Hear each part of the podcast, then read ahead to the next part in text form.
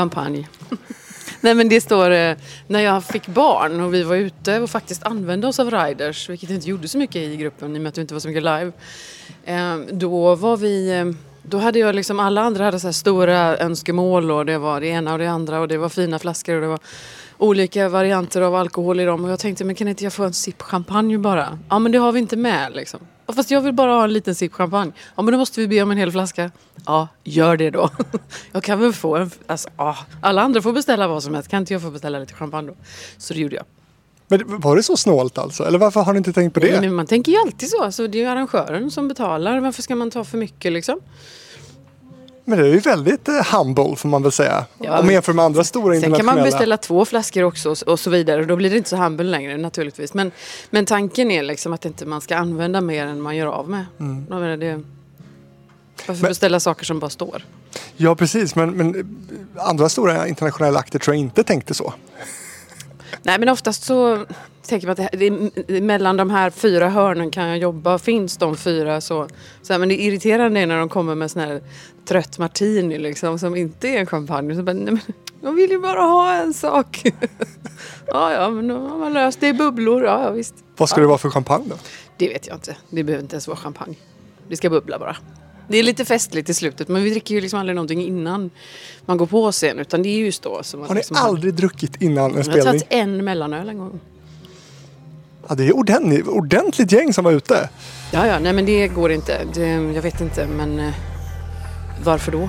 Kan du inte göra det här jobbet så gör det inte liksom. Om du inte pallar det, skit i det. Lite så. Eh, så att trycka i massa skit bara för att du ska göra det, ditt jobb. Jag menar, när du går till jobbet så trycker du inte i 42 stycken liter öl. Nej, Nej, då får man kissa hela tiden. Det blir inget bra. det är också en faktor faktiskt. Det här avsnittet kommer handla om en internationell superkarriär, soloprojekt, comebacker, ny musik och att vinna hela världen.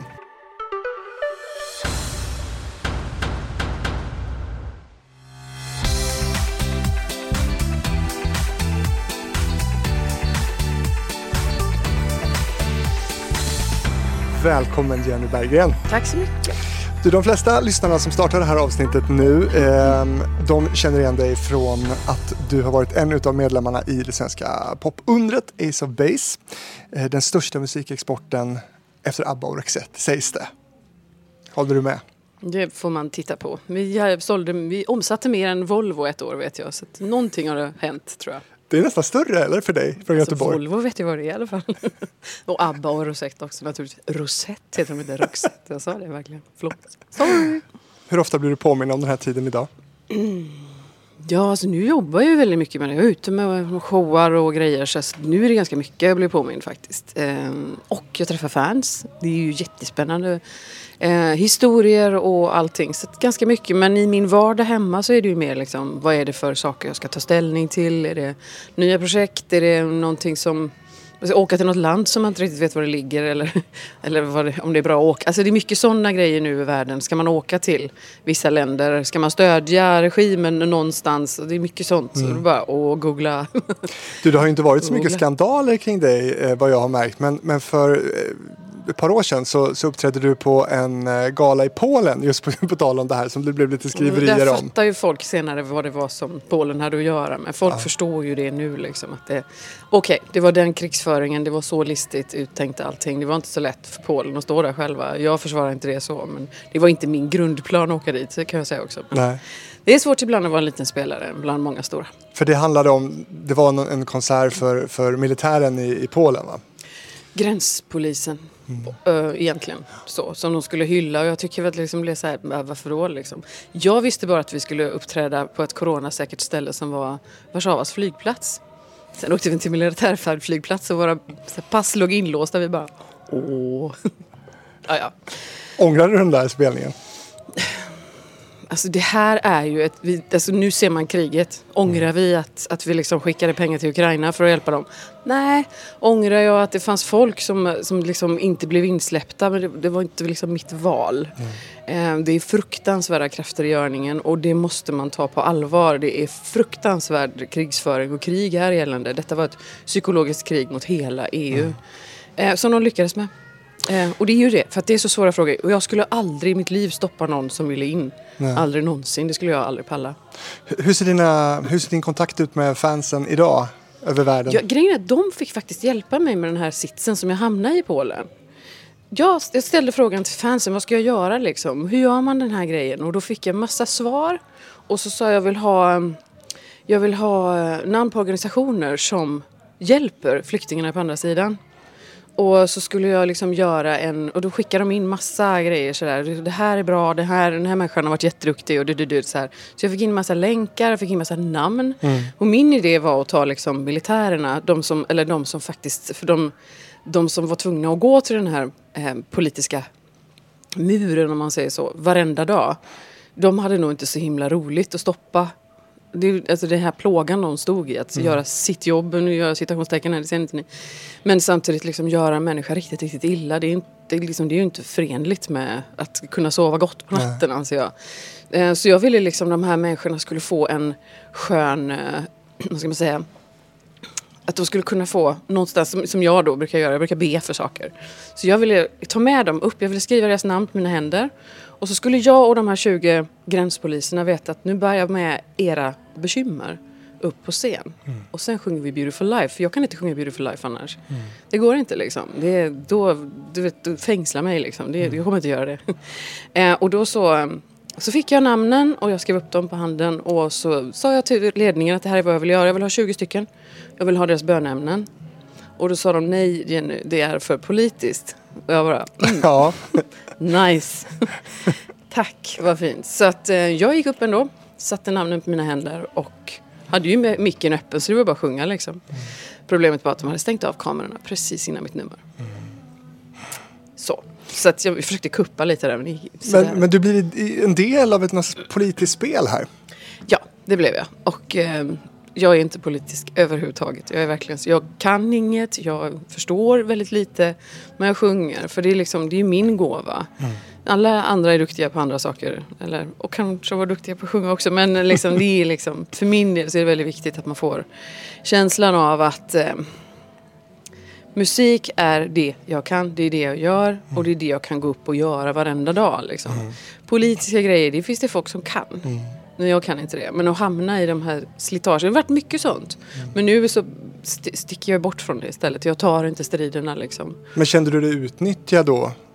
Alltså det blir ju skriverier i Sverige. I resten av världen blev det ju ingenting. Ehm, men eh, resten av världen säger jag, men övriga Europa var ju liksom det, på ett annat sätt. Ehm, jag kände mig jätteutnyttjad. Jag hade aldrig åkt om jag visste vad det var. Så är det. Men ibland när man sitter där och passet ligger där och där är pol- militärpolisen så säger man Jag går upp, jag kuppar, ah, jag kunde inte kuppa. Då, går- då har vi försökt. Jenny, hur ska vi ens hinna med allt du har gjort? Jag ska, jag ska prata kort. Det är... Nej, Jag ska men prata jättekort. Du, du har gjort Åh, otroligt mycket. röster. Och Ja. jag tänker att vi ska eh, börja med att ni slog igenom 93 ju. Eh, med albumet Happy Nation. Eh, eller The Sign som plattan hette i USA. Tiden innan det. Det här var ju liksom inte det första ni gjorde precis. Men hur var Nej. tiden innan det stora genombrottet? Jag har en sån schysst inspelning när jag står i kabarén i nian. När man är liksom 16 år. Då har jag ändå jobbat två år med Jonas och Malin i studion liksom. Och hur jag står liksom och gör en överstämma till mig själv. Och folk förstår inte att man kan liksom att det finns musik som är syntmusik som man kan liksom köpa syntar och spela in musik på. Det fatt, folk, folk fattar liksom inte det i min skola så de bara, men vad gör hon? Och så har jag en förespelad sång av mig själv som jag dessutom sjunger en andra stämma till. Men vad gör hon? Kan man göra sånt liksom? Ja då.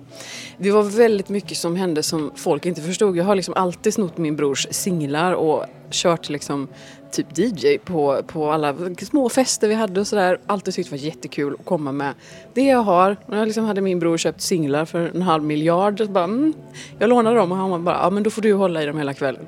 Vilket innebär att jag fick aldrig dansa tryckare. Tråkigt. Men, men precis innan genombrottet då, det, det som man har hört om Ace of Base det är ju att, att, ehm, att ni får kämpa ganska hårt eh, för att få ens ett skivbolag att ta i er musik i princip. Ja, och grejen var ju den att Ulf och Jonas åkte ju upp väldigt, väldigt mycket. Liksom, om och om igen åkte upp till Stockholm för att tjata på folk. Eh, och bodde i trappuppgångar och käkade konstiga... när, du vet, de köpte en sån här drive på hamburgare när en Big Mac kostade 10 spänn. Och köpte de liksom för 500 spänn och typ hade man 5000 i frysen. Och det är så äckligt va? Och de satt och käkade det. Vad skulle de göra liksom? Det var tough times men de ville, och vi ville någonting liksom. Vi hade ju, vi hade ju ett driv liksom. Hur involverad var du i den här eh, insäljningsprocessen av eh, Ace of Base? Alltså jag vet att jag vann på miljonlotteriet, någonting som min farfar satte till oss alla barn. Och så vann jag 5000 kronor och det var, jag kunde lika gärna liksom, du vet, det var ju hur mycket pengar som helst. Allting gick dit. Men det blev ett otroligt genomslag i alla fall. De, de olika versionerna av albumet Happy Nation eh, tillsammans hade bara 97 sålt 23 miljoner exemplar eh, och var eh, för den tiden då det bäst säljande albumet, debutalbumet någonsin. Eh, det är en hyfsad debut får man säga. Hur, hur, hur, vad minns du av hur ni tog den här framgången då?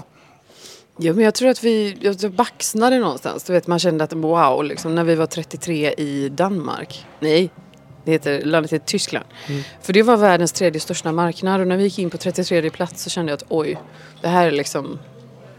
Det här är någonting så att om jag bryr mig om det här så kommer jag bli en annan. Om jag skiter i det här och bara låter det gå över huvudet liksom, eller gå vid sidan om och vet att mitt värde ligger någon annanstans. Mm. Då, då liksom, för jag såg hur alla jagade och det var pengarna liksom som bet som, som två stycken huggtänder i folk. Liksom. Jag bara kände nej, nej men det är inte jag. Det gör inte mig fem centimeter längre, bättre, vackrare, sjunger bättre. Ingenting. Utan om jag ska vara jag så får den här framgången får liksom studsa i väggen bakom och så går jag fram. Gick det då? Alltså jag ja, tänker, ja, förväntas man inte att vara också, agera som en superstar? Ja men det funkar ju aldrig. Jag har ju aldrig funkat så. Eh, visst, liksom vissa entréer och vissa jag, ska säga, jag vet när vi gjorde till exempel Victoriadagen, då var det liksom att ta kommando på ett annat sätt. Och det fick man ju liksom, då fick man ju prova på det. Det var ju ingenting som var självklart liksom. Nej, det var det inte. Men jag tänker också att det kanske är svårt att inte svepas med i framgång med pengar och den star quality som möjligen då förväntades av en? Ja, alltså, jag tror nog att eh, vi hade liksom olika roller i bandet och jag hade faktiskt min syster och min bror på höger och vänster sida om mig hela tiden. Så att svepas med och vara så lite cool och liksom bara, nej men jag vill ha det här idag. Mm. Det hade bara fått, då fick man bara en blick och man bara, vad är det med det liksom? Och bara, ja alltså det är inget med mig. Nej. nej, Så att, jag tror att ja, Malin och Jonas de höll mig benhårt på jorden och jag höll dem. Mm. Det går inte på riktigt, det går inte. Men däremot så kunde man ju hitta så otroligt många roliga så här, anekdoter ihop och man hade ju samma humor liksom. Så att det blev väldigt, väldigt roliga grejer av det här att man skulle på något sätt förväntas uppträda. Det var så här, uh, nej, men jag fattar grejen. Du, första singeln, Will of Fortune, eh, den slår inte alls. Eh, jo men den slog ju jättebra i en garderob tror jag den släppte. Så den garderoben fick ett jättebra intryck av den singeln.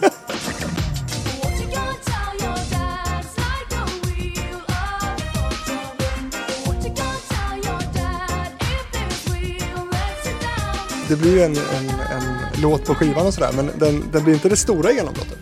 Nej, den blev inte så häftig faktiskt. I, I och med att den inte är jobb. Alltså, det krävs ett jobb. Man märker det som skivbolag som, som där det krävs ett jobb eller också så krävs det otrolig tur liksom.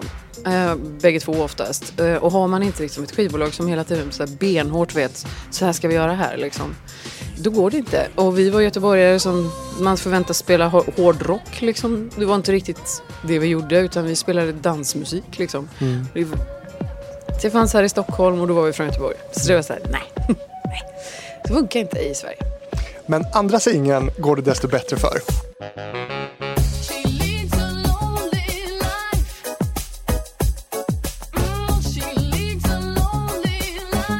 Den här singeln blev genast en monsterhit och nådde plats 1 i 16 länder och var på topp 10 i övriga Europa. Eh, det här är Ace of Base största, om inte den största succén och sålts ungefär 4 miljoner exemplar bara den här låten. Singeln låg som nummer 1 i 16 länder som sagt och den enda ettan på den brittiska singellistan. Blev platinaskiva i USA, platinaskiva i Storbritannien, guldskiva i Sverige Första singeln i USA också såldes i mer än en miljon exemplar. Dennis Pop producerade. Eh, berätta om vad du minns när ni spelade in All That She Wants. Alltså den är ju en låt som heter Mr Ace från början.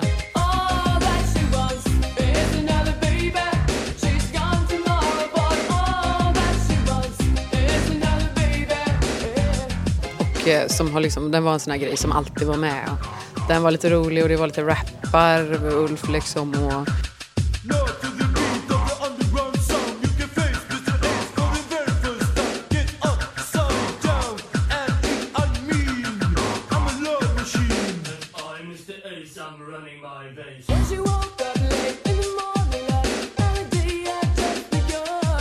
Frågan är, ska man sjunga All that I want eller All that she wants? Det var lite sådana diskussioner. Eh, jag tog ju studenten eh, under denna tid så att jag skulle ju sjungit någonting på den men då var det nej men Malin gjorde det så bra.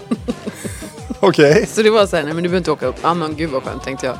Och sen bara, men vänta liksom.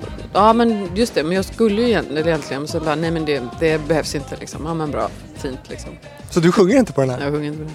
Jag har ju sjungit den hur mycket som helst men just den inspelningen är ju Malins. Hon tog den i en tagning tror jag. Och så sa de, kan du göra det en gång till? Hon bara, ja. Så sjunger hon den en gång till.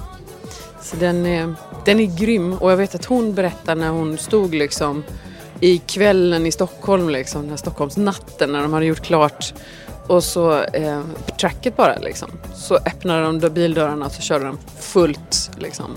Så sa hon, det här behöver jag inte ens sjunga på. För det är så bra i sig självt. Så la hon sången då och de bara, men sjung den en gång till. Då sjöng hon exakt likadant som en synt liksom.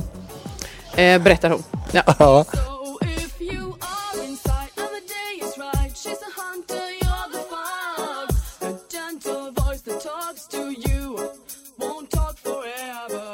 Men eh, vad har du då för förhållande till de här låtarna då som du inte har sjungit på men som är en stor del av, av din karriär ändå på något sätt? Ja, inspelningen sjöng jag ju som sagt inte på. Men jag sjunger ju, eh, har ju liksom alltid också sjungit den. Eh, och framförallt nu när jag är ute själv så blir det ju liksom att man får liksom hedra hur den sjungs. Man kan inte göra vad som helst med den. Utan den är liksom så här, it's hers.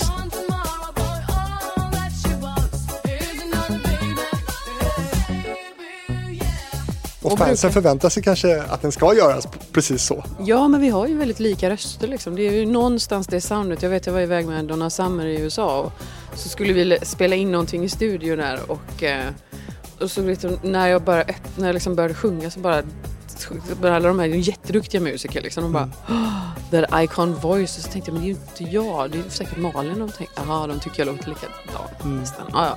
Nej, men vi påminner ju om varandra liksom, så är det ju. Går kanske inte att höra skillnaden eller? Jo det gör Det gör det. Jo då. Men vad, vad är tycker du om den här låten idag? All That She Wants Mm. är en, eh, ja den har ju 30 år på nacken nu. Eh, Den är ju, vad ska man säga, det är en, eh, den, är, den funkar väldigt, väldigt bra fortfarande. Eh, Har fortfarande samma liksom så här, ungdomliga, liksom någon form av vemod i början där liksom man ska iväg och har inte liksom hittat livet och she leads a lonely life. Hela den grejen är ju, ja, den är liksom så här bra, berättar en bra sak och jag tror att det är en tidlös grej egentligen att man är ganska vilsen när man är i våran, alltså i den åldern vi var då men liksom även nu. Vi har ju vuxit upp med den här liksom frågan vem är man, duger man som man är och man jagar från blomma till blomma eller på något sätt försöka liksom tillfredsställa det här. Det är en ganska tidlös fråga så jag tror att när man hör den låten nu så är det, liksom, det är alltid aktuellt. Någonstans. De här låtarna nu från första plattan, det är som du säger, konstaterade själv, de är 30 år Mhm. nu. Hur tycker du att de har liksom hängt med, utvecklats med, med tidens tand rent musikaliskt?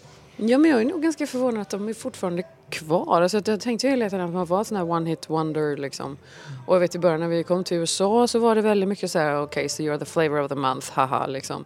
Elaka, dumma människor som stod där och jag själv var ganska ny och grön och tyckte det var lite svårt att gå i högklackat liksom. och försöka hålla en konversation på engelska samtidigt. Och, och förvänta sig vara den här stora stjärnan och jag bara, men vänta nu här, vad är min havregrynsgröt liksom? Jag vill ner på jorden, ge mig en ostmacka liksom. Eh, och stod och petade i något ostron där och eh, liksom den här känslan av att man eh, att fortfarande de hänger kvar är ju eh, superspeciell. För jag trodde ju verkligen att vi, alltså med alla tänkbara mått och mallar som man har så skulle vi inte vara det. Men så är vi det. Och det, det har väl att göra med musiken och tiden vi kom i också. Mm. Att det fanns en stor öppenhet för saker och ting. När du spelar de här låtarna idag, eh, gör du dem i liksom original eller finns det nya backtracks som, som låter på ett annat sätt? Eller hur? Det är mestadels, alltså vi gör ju original så mycket som möjligt. Ehm, Sen kanske något Jupiter, Jupiter 10 ljud vi inte hittat liksom. Okej, okay. fick en plugg som är lik liksom.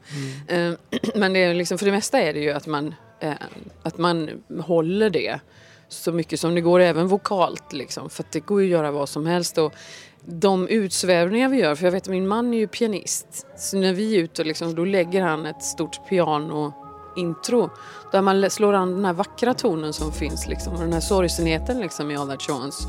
Ehm, det här med en, en, man, en, en kvinna som liksom aldrig hittar riktigt hem och bara blir utnyttjad och utnyttjas och utnyttjar, ska man väl säga. Eh, den här ledsamheten, att man liksom får lov att sätta den i ett vackert, vackert, vackert klassiskt ljus. Mm. Där jag sjunger på ett annat sätt och där eh, han spelar liksom ett långt stycke. Det kan man göra, men då måste då måste liksom saxofonen komma och då måste den här eh, svepande ljuden som är, alltså de originalljuden. Så det är väldigt viktigt för att annars blir folk lite förvirrade tror jag. Sen kan man göra varianter och variationer. Har gjort också lite funkiga och sådär bara för att det är kul liksom. Det går. Bara folk, inte, bara folk slutar hålla på med jazzversioner tycker jag. det är gjort Nej, det får alltså. vara jullåtar. det funkar. Du, eh, den tredje singeln blev också en kassasuccé.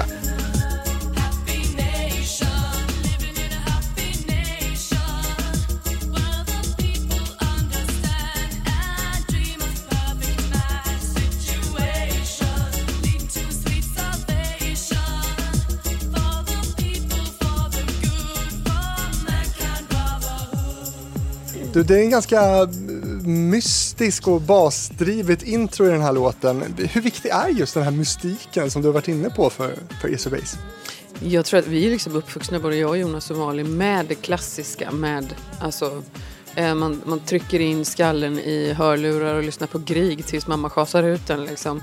Vi har jättemycket av den, den tonspråket i oss. Och eh, som, eh, det var väl inte alla barn som lekte med, med, med liksom, eh, Bergakungens sal som en av eh, de favoritlekarna som jag gjorde. Eh, men ja, det blir som det blir och eh, vi är liksom fulla av ett tonspråk som går i moll och i dur. Eh, det är klart att det avspeglas och sen när man ska skriva någonting om livet, ja men då kanske det blir lite om livet och det är ju inte bara toppen. Så att, ja, men då blir det. det. Jag tror det är jätteviktigt, vårt sound går från moll till dur. Har alltid gjort. Precis som Lasse Holms låtar, det har han själv berättat om att han börjar ju ofta i moll, refräng i dur och så blir det någon slags, inga jämförelser i övrigt då kanske. Men du berättade om Happy Nation. Nej men Happy Nation är ju en, eh, vad ska man säga, den är en väldigt vemodig låt. Den handlar ju, handlar ju om eh, det här eh, vackra som utopin. Om en värld där allting bara stämmer. Eh, och jag vet i USA så var det sådär strid liksom när den kom ut för bara är de satanister? Och vi bara ja, nej inte riktigt. För att det var liksom, det handlar om liksom att liksom på något sätt slakta religioner liksom. Men även religion kan bli en avart av en drömvärld som inte funkar liksom. Det har vi ju sett många exempel på. Hur reagerar ni på den kopplingen med tanke på att ni ju har ju, ni är ju religiösa? Ja, vi är ju inte allihopa. Eh, men eh, jag tror nog att vi, det var, var någon som bara så här bam slog ner. Nej men har ni sett liksom korset om Jennys hals liksom? Det bär man nog inte. Framförallt ett litet puttigt gulligt kors i, i guld, det bär man nog inte om man är helt satanist. De bara, nej det är ju klart förstås. Men sen är våra texter lite corky på engelska. Eh, vi är ju inga engelsmän liksom. Och framförallt var vi inte det då. Nu kanske man kan skriva någonting mer litterärt. Eh, som har någon form av samklang med hur faktiskt engelsmän pratar. Men då gjorde vi ju inte det. Utan då hade vi ju liksom våran, våran liksom musikengelska liksom. Har du Den ett exempel på det där det blir lite quirky textmässigt? I see lies in the eyes of a stranger har vi gjort eh, en låt som heter och egentligen så, jag menar man fattar ju, jag ser lögner i en främlings ögon. Eh, men det blir ju också att jag ser löss. Där de inte ska vara. Alltså, ja, Det var inga så, den det var, dualismen kanske inte vi riktigt tänkte bara, nej men det, det är precis vad vi menar. Utan vi menar lögner och eh, någon annan hör, men det är ju löss också. För de är engelsmän, bara okej ja. Precis, men ni borde haft många engelsktalande runt er som hade kunnat eh, liksom, korrekturläsa texterna. Ja, men vi gjorde alltid det. Vi skickade alltid iväg allting. Så Ja. vi fick ju någonstans, ja, visst, liksom, hela tonspråket är ju en svensk som har skrivit på engelska. Mm. Det kan vi inte ändra liksom. Men det funkar och det här som ni försöker säga här, det, det kommer inte fram. Det funkar inte liksom. Det finns inte det ni har här. Nej, okej. Det var också teach and learn var någonstans att man kan liksom teach, det är en sak. To learn something, det är ju liksom, det ena är att lära ut och det andra är att liksom, ta in. Och vi bara, aha! någonstans. Vi är från Göteborg. Ah, we're, we're learning. Hur mycket engelska har du pluggat? Engelska? Ja. Eh, ingenting tror jag, alltså Ja. mer än gymnasieengelska. Men jag pratar ju som en infödd. Det är ingen som hör att jag är svensk. Nej. En låt som inte fanns med på debutalbumet från början men som adderades när plattan skulle släppas i USA, det blev den här hitten.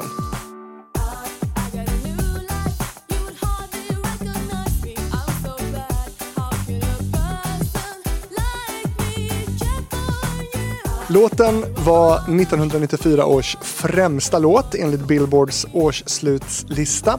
Låten blev en eh, stor internationell hit och låg eh, som främst tvåa i Storbritannien, toppade Billboard Hot 100-listan i USA och blev eh, första singel att i två omgångar toppa listan, eh, alltså Billboard-listan, sedan Men at Works Down Under. Det är ganska bra. Va, när du hör de här framgångarna, vad, va, vad tänker du? Vad går igenom ditt huvud då? Vad svårt det måste varit att ha gjort det där. Det var ju så många människor bakom. Visst, vi skriver musiken och sjunger liksom, men det är så många människor bakom som har slitit så hårt, tänker jag. Och så många som har liksom haft en, en dröm, en tanke att det här skulle jag vilja göra.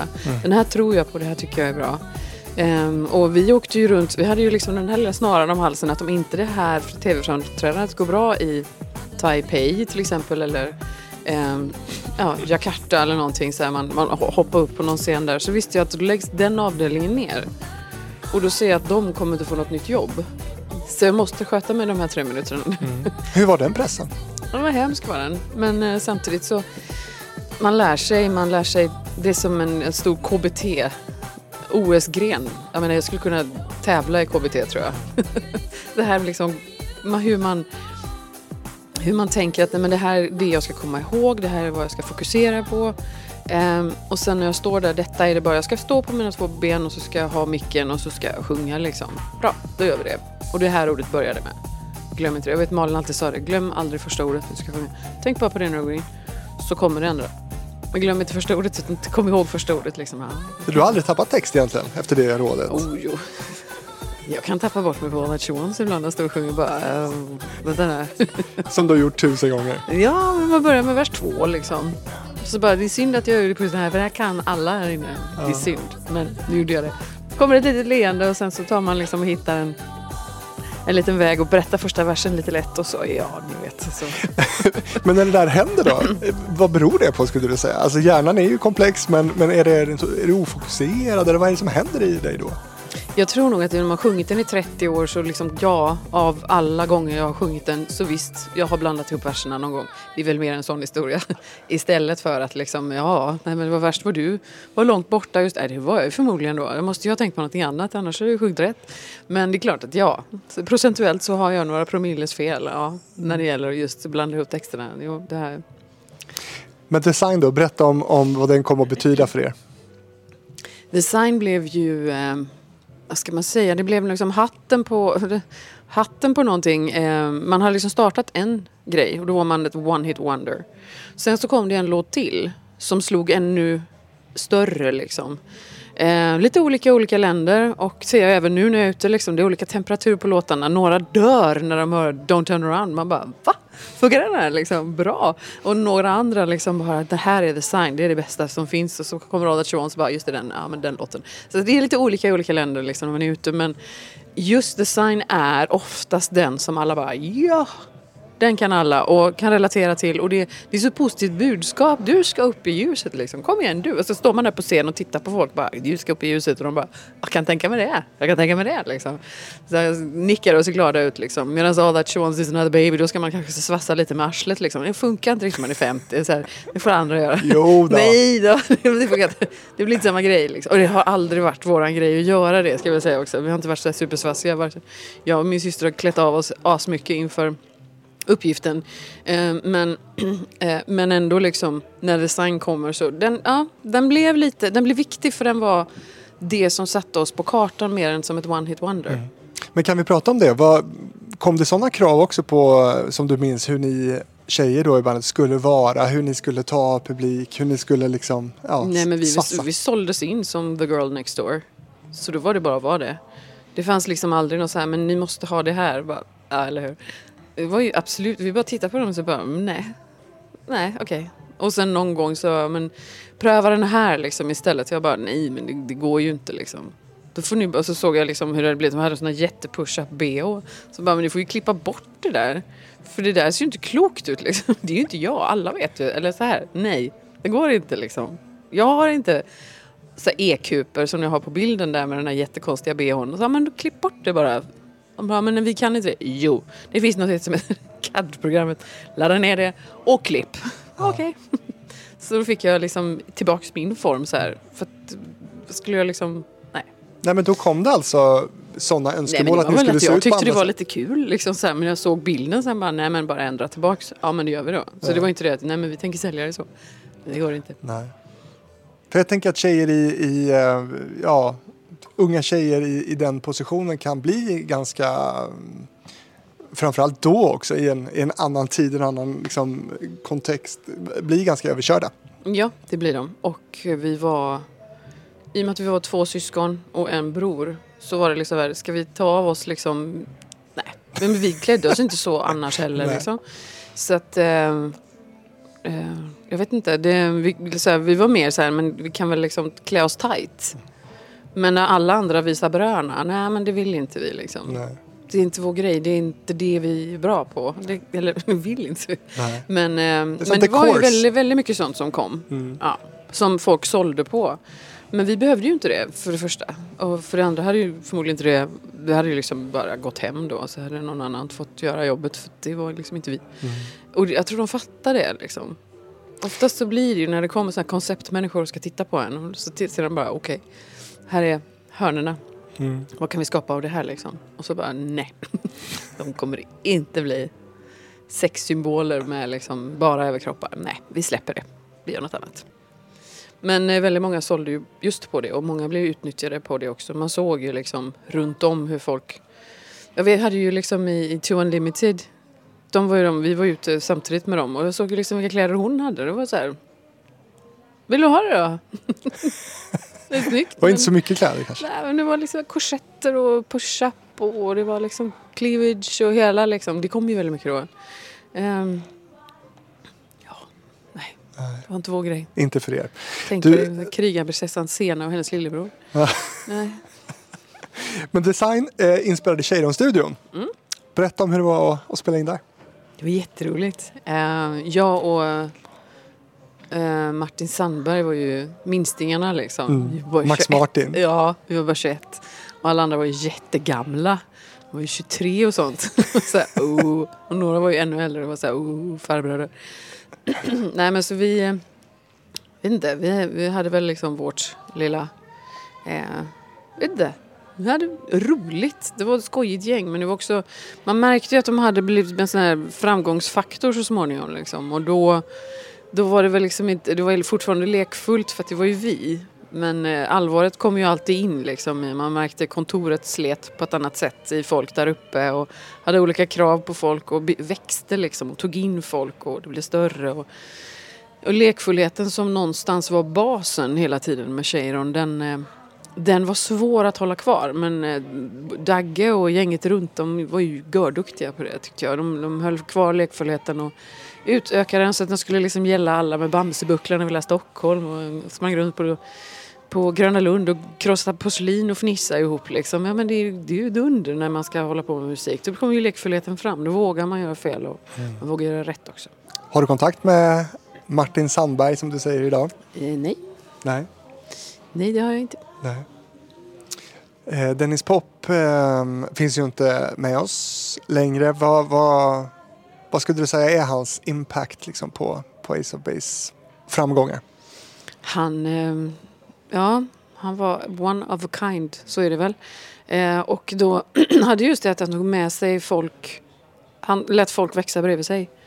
Så han kom med sitt trumsound som var, det var liksom, det svängde om det och det är så svårt att få det. Framförallt när du inte liksom sitter på en egen eh, organisk trumma liksom, utan bara ska få det att växa fram på ett dansgolv. Och han var väldigt, väldigt, väldigt, väldigt duktig på att ta fram beats liksom.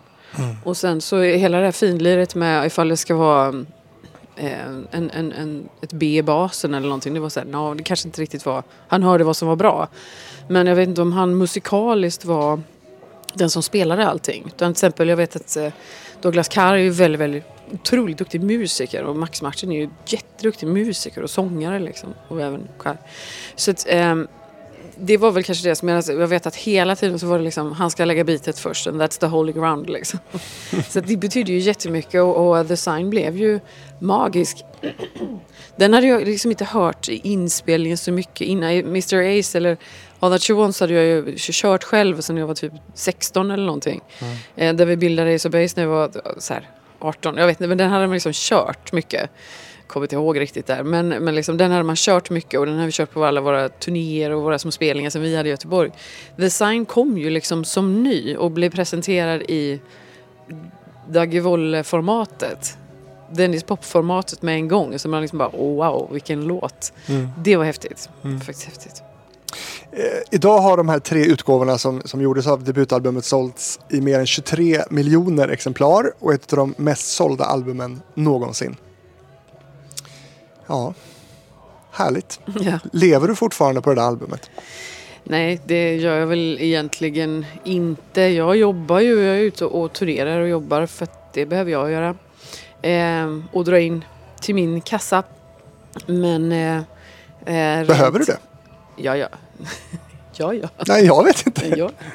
I know. Ja. Eh, nej, men sen har ju vi eh, en... Eh, eh, så vi, lite olika situation har det varit. Men, men någonting som, eh, som eh, med... Nu, jag tror det är 25 miljoner som du har sålt. Och vi fick liksom en sån här... Den åkte ut och så här ställdes ut i Stadsmuseet i eh, Göteborg som pratade liksom om Göteborgs musik. Liksom. Så sa men vi måste ha med er. Det blir liksom ingen utställning annars. Så då kände jag det. Nu går jag med ett museiföremål här. Med min 25 miljoner sålda exemplar skiva här. Det är häftigt. Mm. Det är Ehm, häftigt. Ja. Och sen är det väl liksom överlag så... ehm, ett, just det, jag tror fortfarande det är världens mest sålda debutalbum. Så jag tror att det är här Guinness rekordbokspryl också. Oklart om det, hur det räknas nu faktiskt. Men då var det det i alla fall. Och det, det tyckte jag var så himla roligt. För just Guinness rekordbok har man ju sån, från när jag var liten och så mormor när hon tittade på tennis liksom. Åh vad tråkigt. Då så läste jag Guinness rekordbok som hon hade. Och då läste jag om alla rekorden, den längsta mannen på 2,72 och såna här grejer liksom. Och så var det då musik. Och så visste jag helt plötsligt så prydde jag det omslaget liksom. Man bara, "Oh." Det var stort. För det kunde man liksom relatera till alla andra grejer. Vem vet hur det är att liksom ta emot en Grammis i USA? Men det vet man ju inte. Men man vet hur det är att sitta och läsa en bok hos mormor. Det vet man. Men du har den Guinness rekordboken nu med, med er i. Ja då. Stort. Men du, hur, hur, livet blir ju totalt förändrat för er här. Det är liksom turnéer över hela världen och eh, ett, ett schema som jag inte ens kan föreställa mig. Men hur mådde du? Det var ganska mycket jobb faktiskt. Och vi var väl inte sådär... Jag menar, vi jobbar gärna hårt och vi jobbar gärna mycket men sen så var det så här, men pauserna då? När kom de in? Och det blev väl i början så i och med att allting bara växte och växte och växte så var det så här, det var inga planer. Men så helt plötsligt bara så här, nej stopp, vi måste ha fem veckors semester för det har man i, i Sverige. Liksom. Ja, lagstadgad. Ja, precis. Det ska vi ha. Eh, och då så tog jag de fem veckorna och så var jag ungdomsledare istället. I en kyrka.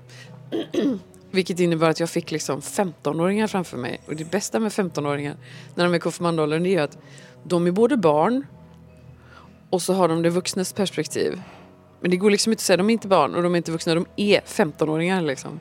Men ett barn kan man aldrig, du kan aldrig förställa dig för ett barn och bli omtyckt. För barnet sticker eller man märker att det reagerar. En vuxen kan man alltid liksom lirka sig runt med och så kan man stå ut och såna här saker. Men ett barn kan man inte det med. Så det var så skön blandning med just de här 14-15-åringarna som är som med barns klans- klarsyn antingen gillar en eller dissar en fullständigt. Och jag, blev, jag ville ju jobba jättemycket med, för det var ju liksom, där kunde jag spegla mig och verkligen bli, för där kunde jag inte förställa mig. De hade ju ingen aning vem jag var i början. Och sen var det någon som sa, men det är hon. Jag bara, jaha, men det är ju det är hon min konfirmandledare liksom. Föräldrarna kom och bara, men det är hon. Så internationell superstjärna och kon- konfirmandledare. Ja, jättebra blandning. Samma visitkort. Grym blandning, ja. För att då... Eh, för att eh, tidsschemat var jättepressat. Det gick alldeles utmärkt att vara den här... Eh, så här pappfiguren blev det lite för att vi var ju tvungna, vi åkte ju liksom hela, så här, man kunde åka hela natten, skulle man jobba på dagen. Och vad vi alltid kunde visa upp var en ganska liten bild av oss. Vi stod på samma sätt ungefär, låg på samma sätt. Eh, Berättade inte så mycket om oss själva, det var inte så här jättepersonligt. Utan i början var vi som, man var som fyra stycken frimärken. Eh, väldigt små bilder. Och det där kunde vara smärtsamt ibland, att man liksom bara var den här lilla i folks ögon. Ehm, och där kunde man också möta mycket. För att när man bara visar en liten bit, en liten bit av en själv, då är man också föremål för det ena och det andra liksom när det gäller negativt och sådär. Och där tänkte jag, jag är ju inte sånt. Jag är ju, då var jag, jag är inte så trevlig längre, men då var jag trevlig. Jo. Nej, men på riktigt, jag var jättetrevlig då. Ehm, eh, och eh, när man bara var den här lilla bilden och så, så kunde man inte förklara, man hade inte så mycket språk. Man hade inte så mycket ingång till folk och man fick inte lov att berätta att åh vad vi älskar den här stan på grund av att jag när jag var liten hade jag det här och det här och det här. Det, det fanns aldrig tid för det i intervjuer utan det var väldigt så här, pressat hela tiden och väldigt statiskt. Jag vet när vi kom till Japan så var vi på storkna för att vara liksom schemasatt varenda minut. Alltså varje minut var schemasatt. Och vi gick mellan två eller tre olika rum och svarade på samma frågor med samma tolk. Så i slutet bara, men du vet vad du ska svara på den eller hur? Och hon bara, ja jag vet. Ja, men hur var det då? Jo men det var, det var, det finns, det finns en skön mytologisk, eh, det, finns, det var en, en spänner fast en snubbe på en stalagnit, golv, stalagnit, i en grotta. Och så kan han inte röra sig så droppar det vatten från stalaktiten i taket. Så droppar det hela tiden och till slut blir den här mannen vansinnig för att man vet aldrig när droppen kommer. Och så var det hela tiden för oss. Vi fick alltid frågan så här. Det var, som ett, det var en liten plåga var det. Jag försöker komma fram till. Men det var en ganska liten plåga i och för sig. Och vi blev inte galna. Men just den här frågan. Hur är det att vara tre syskon och ett band? Och man bara åh. Den fick vi alltid den frågan. Och vad skönt att jag inte har skrivit den frågan här. Ja men det gör ingenting. Nu är det helt okej. Men när man fick den i Japan var det eh, sjunde minut. Mm. Och man skulle lyssna på det japanska svaret. Då, till slut man bara, men kan vi inte göra någonting annat i våra liv? Varför var det så viktigt? Eller varför var folk så fascinerade över det? det... Jo, men det är väl, jag hade, varit, jag hade ställt den frågan när det kom tre syskon in och träffade The Course. Det var som Ja. man bara, we know, titta på varandra så, så sög Ja, in har varandras blickar. The Course, Ja, ja visst. Vi gjorde någon stoppåt-festival någon gång med The Course och vi bara, I know you, and you know me. Ställer inga frågor. Hur är det att vara? Ja. Gillar du The Course? Ja, men då gillar jag faktiskt The Course. Nu har jag liksom ingen riktig koll på dem. Um, Om de gör något längre. Jag gillar också The Course. Mm. Du, vi ska um, älga vidare för Ace of Base andra album släpptes 95 och hette The Bridge. Och hitsen, ja de lät inte vänta på sig.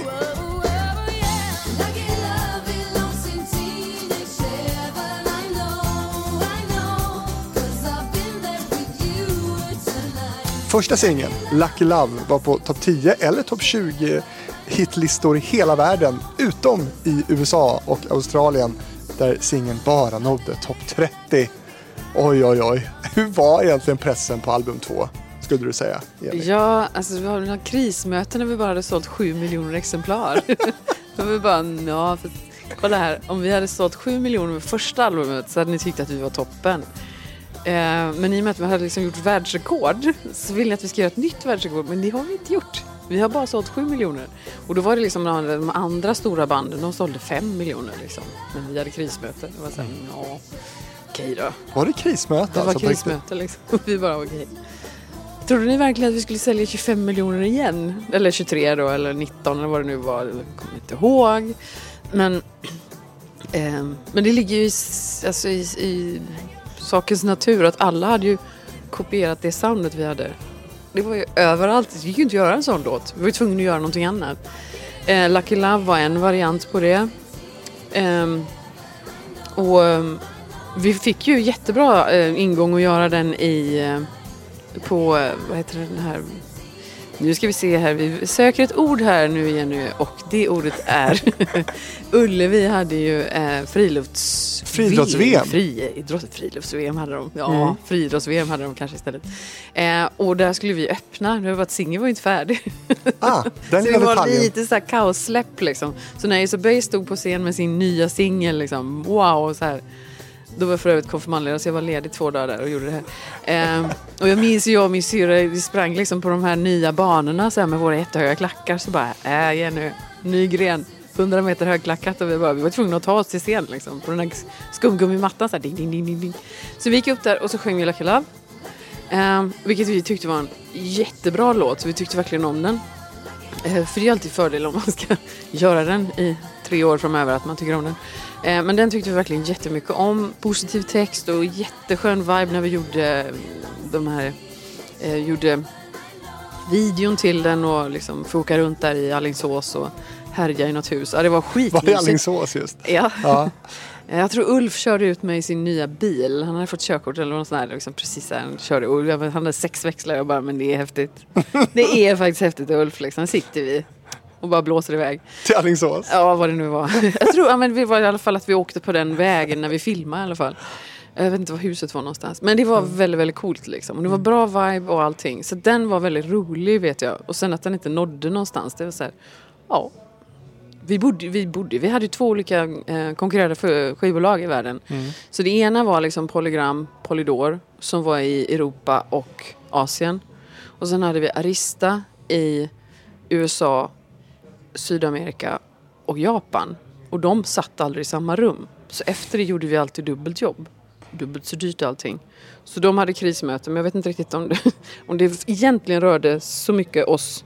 Men det var ju ingen listframgång i om det bara var topp 30 när de hade förväntat sig topp 2. Men, men hyfsad framgång ändå. Men, men hur är det då? Nu, nu sitter du och berättar om det här med liksom, du skrattar ju och har leende på läpparna här. Det är ett roligt minne förstår jag. Men ändå sitta där i ett krismöte när andra liksom, albumet och, och första singeln inte går lika bra som, som de förväntade sig. Hur var det då? Liksom? Jag tror att vi faktiskt sket i det. Alltså helt ärligt. Vi sålde 7 miljoner exemplar. Det var jättemycket pengar. Alla fick tillbaka sina förskott. Alla fick sina pengar liksom.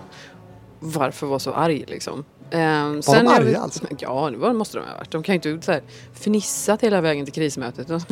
det måste ju varit någonting som de varit så här, nej, ni hade faktiskt förväntat att vi skulle göra det här liksom. Och så blev det ingenting. Ehm, eh, ja, en stor besvikelse. Och kanske då att liksom många hade, som, som man gör i den här branschen, då liksom när de säljer in Ace of Base, men då säljer de in tre andra artister också. Så köper de liksom hela paketet med fyra. Och när inte vi sålde så mycket, då blev den där som köpte alla fyra produkterna förbannad. På den som, alltså, det är mycket sånt där under bordet prylar. Det hade vi ju kanske inte riktigt koll på och vi kanske liksom, just av den anledningen så gör ni sådana dealar med folk så är det inte vårt ansvar. Förstår du vad jag menar? Liksom det, det är mycket så här, mycket sånt i den här branschen. Eh, en annan singel från det andra albumet blev den här.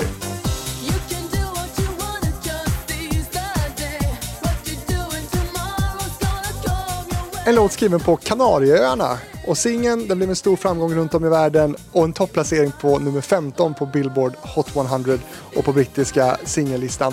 Du, jag berättar lite om Beautiful Life. Det här vemodet vi började med, det har liksom övergått till någon slags Lucky Love och Beautiful Life. Och, Ja, det, ja vi, ehm, vi, det var så mycket negativt tyckte vi i världen så att vi var väl ganska noga med att faktiskt poängtera det positiva. Och eh, det var inte så svårt. Vi var, vi var faktiskt ganska glada människor allihopa liksom, och hade väldigt kul i alla de här tråkiga passagerna man satt i, i bussar och så här när man inte sov då naturligtvis. Men det var, det var väldigt mycket roligt som hände och mycket så här bus och tjuvnyp och eh, så här trams.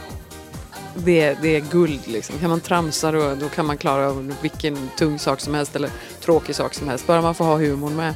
Så vi hade ju mycket det och det var ju liksom någonstans var det väl, ska vi sätta oss och skriva om eh, ja, det, det tyngsta i livet? Nej, vi ska nog po- poängtera det positiva. Vi, jag tror vi kände det. Eh, när man hade varit ute och sett världen så tänkte vi att det här måste vi fokusera på. Så Lucky Love, Beautiful Life, jättepositiva, jätteglada låtar. Eh, och Beautiful Life har ju liksom verkligen betytt eh, som jag har hört från fans efteråt betytt väldigt, väldigt mycket.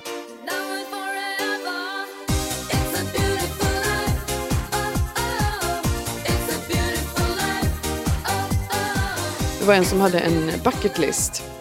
Som, han kom fram och berättade för mig. Han hade en bucket list. Han skulle göra två saker till i, sitt liv. Det sista var att han skulle ta sitt liv. Okej. Det näst sista var att han en, gång till skulle sätta på Beautiful Life. Ja, mörkt ändå på något sätt. Ja. Men fint att han... Ja, ja. Vad betyder att den låten, att han tyckte om den låten? Ah. Kan man säga. Man, det var ju inte det att jag frågade hur gick det då, utan han stod ju där. Så, ja, liksom. det gick bra. det gick bra. Du Ja, menar att du, historien är egentligen att du räddade, eller ni räddade livet på honom? han ser det så. Mm. Eh, Det var väl naturligtvis inte bara så, men ja. Mm. Han berättar historien så. Beautiful Life blir också första singeln när albumet släpps i, i USA. Var det då för att, att Lucky Love inte hade gått så bra här hemma? Kommer du ihåg det?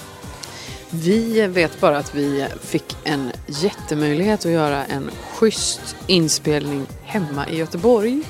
Där vi liksom flögs in stora team och så fick vi ehm, eh, vi, vi, vi har ju gått i skolan i Gamla stan och där var ju yrkesfoto, YFO var ju så här jättestora lokaler och det var ju där vi hade spelat in, det var en låg tuff studio, hade man, man hade varit mycket där i de här krokarna. Och eh, jag tror nog att, jag vet inte varför det blev som det blev där. För vår del så var det väl lite att USA får sköta sig själv. De har väldigt starka åsikter. De får sköta sig själva liksom. Och det gjorde de. Eh, och vi insåg att vi inte kunde deras marknad. Vi kunde inte den danska marknaden. Vi kunde liksom, så där hade vi väl inte så här, nej, vi tänker släppa den här, annars så går vi. Utan de hade i sitt kontrakt att de vill göra på sitt sätt där. Och så tänkte vi när de då lägger ner massa pengar så att vi kan spela in vår video i Göteborg och hänga i, i olika trapetser och grejer. Ja, kör. Liksom. Eh, Beautiful Lives kör är fyra personer som gör. Eh, som Max Martin plockade in och fixade tror jag. Eh, det, han blev bara så här: wow. Kör igen, kör igen, kör igen. De var skitduktiga. Vem är det som gör den här eh, kören i slutet av refrängerna? Den mörka mansrösten.